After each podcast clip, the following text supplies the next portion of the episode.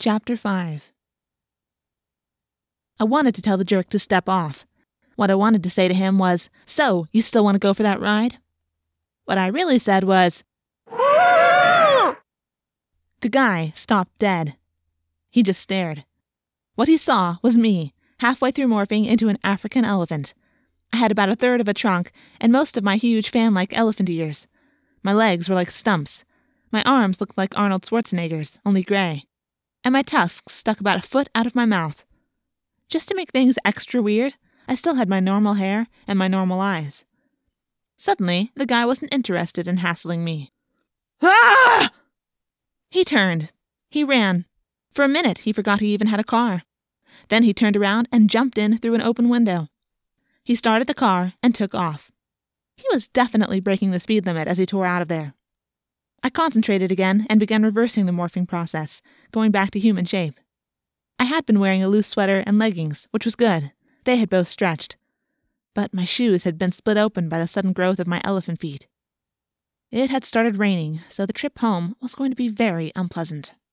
Oh, great, I muttered. I have got to remember to kick off my shoes before I morph into an elephant.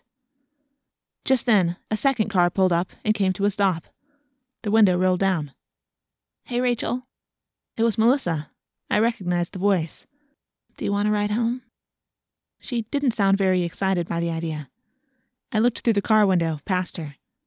Chapman was behind the wheel. A wave of sick fear swept over me. Had he seen what I'd just done? If he had, then I was dead. My friends were dead. I'm. I'm fine, I said. I could use the exercise. Nonsense, young lady, Chapman said, sounding like his usual assistant principal self. It's beginning to rain.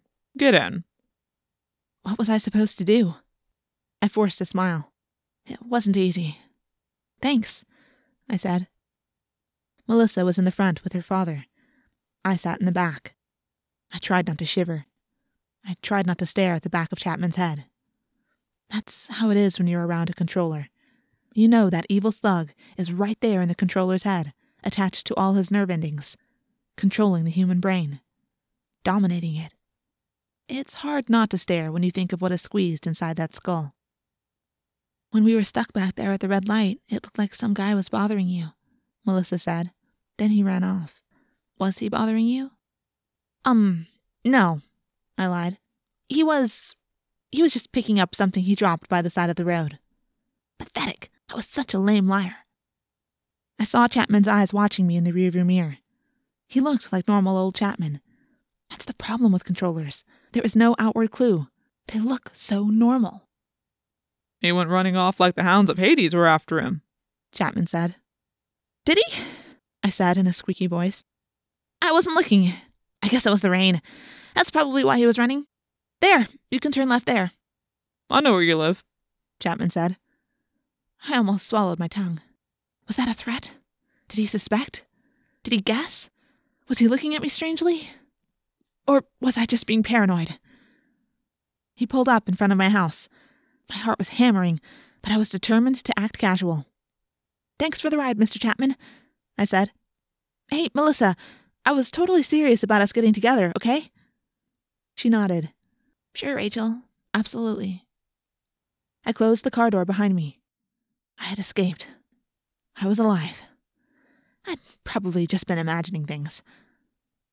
Then I heard Melissa call out to me. Hey, what happened to your shoes? I looked down.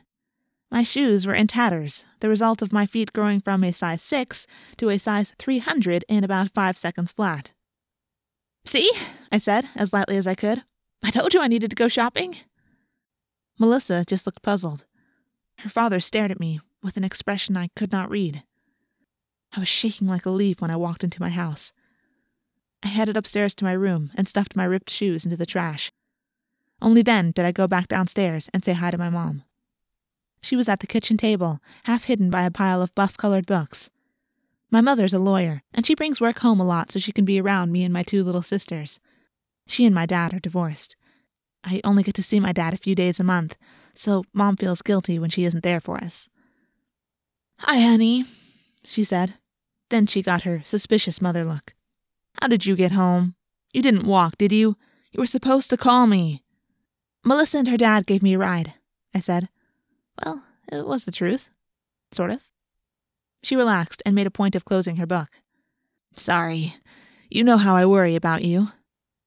Where are Jordan and Sarah? They're in the family room watching another of those scary shows.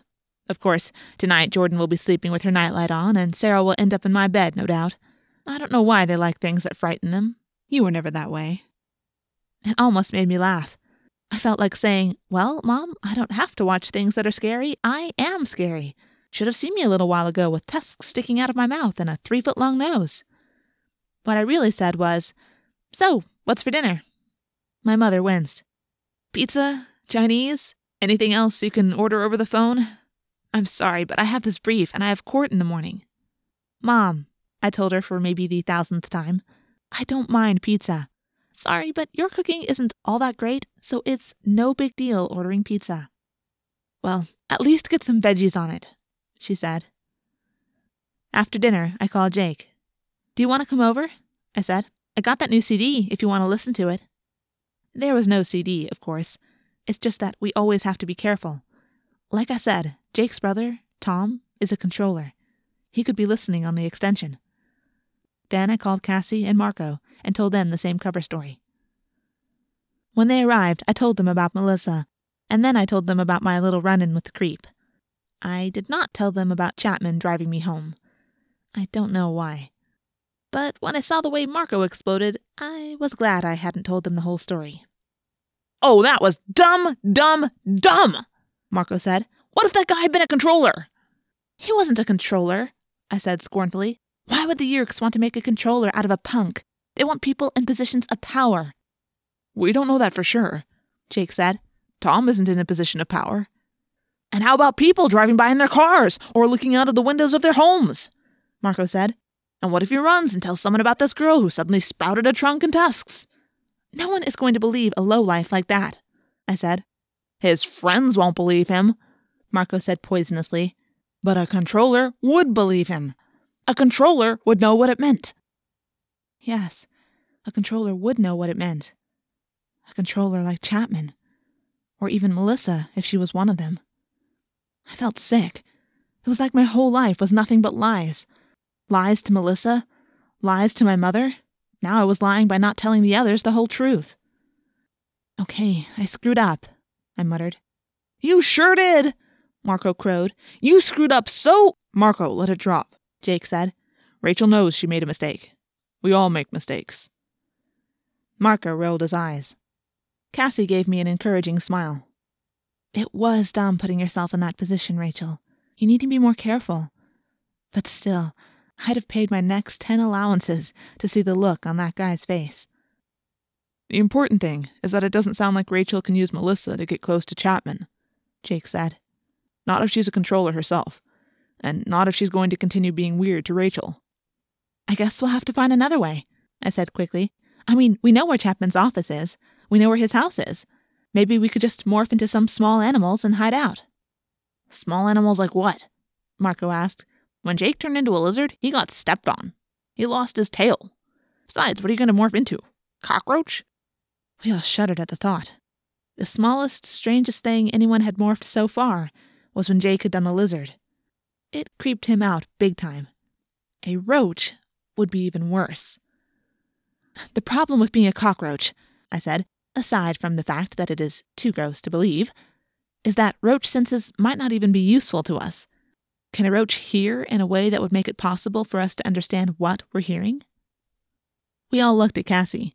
She is sort of our expert on animals. Cassie held up her hands. Oh, come on. Like, I know how a cockroach sees and hears. We don't take care of roaches at the rehab clinic. We all sat there feeling glum for a few minutes. But I wasn't going to let it drop. This was about more than just striking a blow at the Yeerks. I had to find out if Chapman suspected me.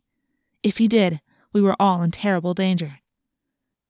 I happened to glance over at my desk. There was my math homework, still not done. That didn't make me feel any better. But then I looked at the photos I had mounted in one of those big frames with six different holes. One was of me with my mom and dad on a whitewater rafting trip we took. One was of me visiting my dad at his job. He's a weatherman on TV. We were grinning in front of a map of storms. Another picture was of Cassie and me riding horses side by side, with Cassie, as usual, looking like she'd spent her entire life in the saddle, and me looking like a total dweeb. But the picture that got my attention was one taken a couple of years ago of Melissa and me. I got up and went over to take the frame down. I stared hard at the picture. What? Jake asked. What is it? It's me and Melissa, I said. It was like her 12th birthday or some birthday, anyway, and we were out on her lawn playing with the present her dad gave her. So what? Marco asked. So, I passed him the photograph. It showed me and Melissa in shorts, and between us was a small black and white kitten. So her present was a cat.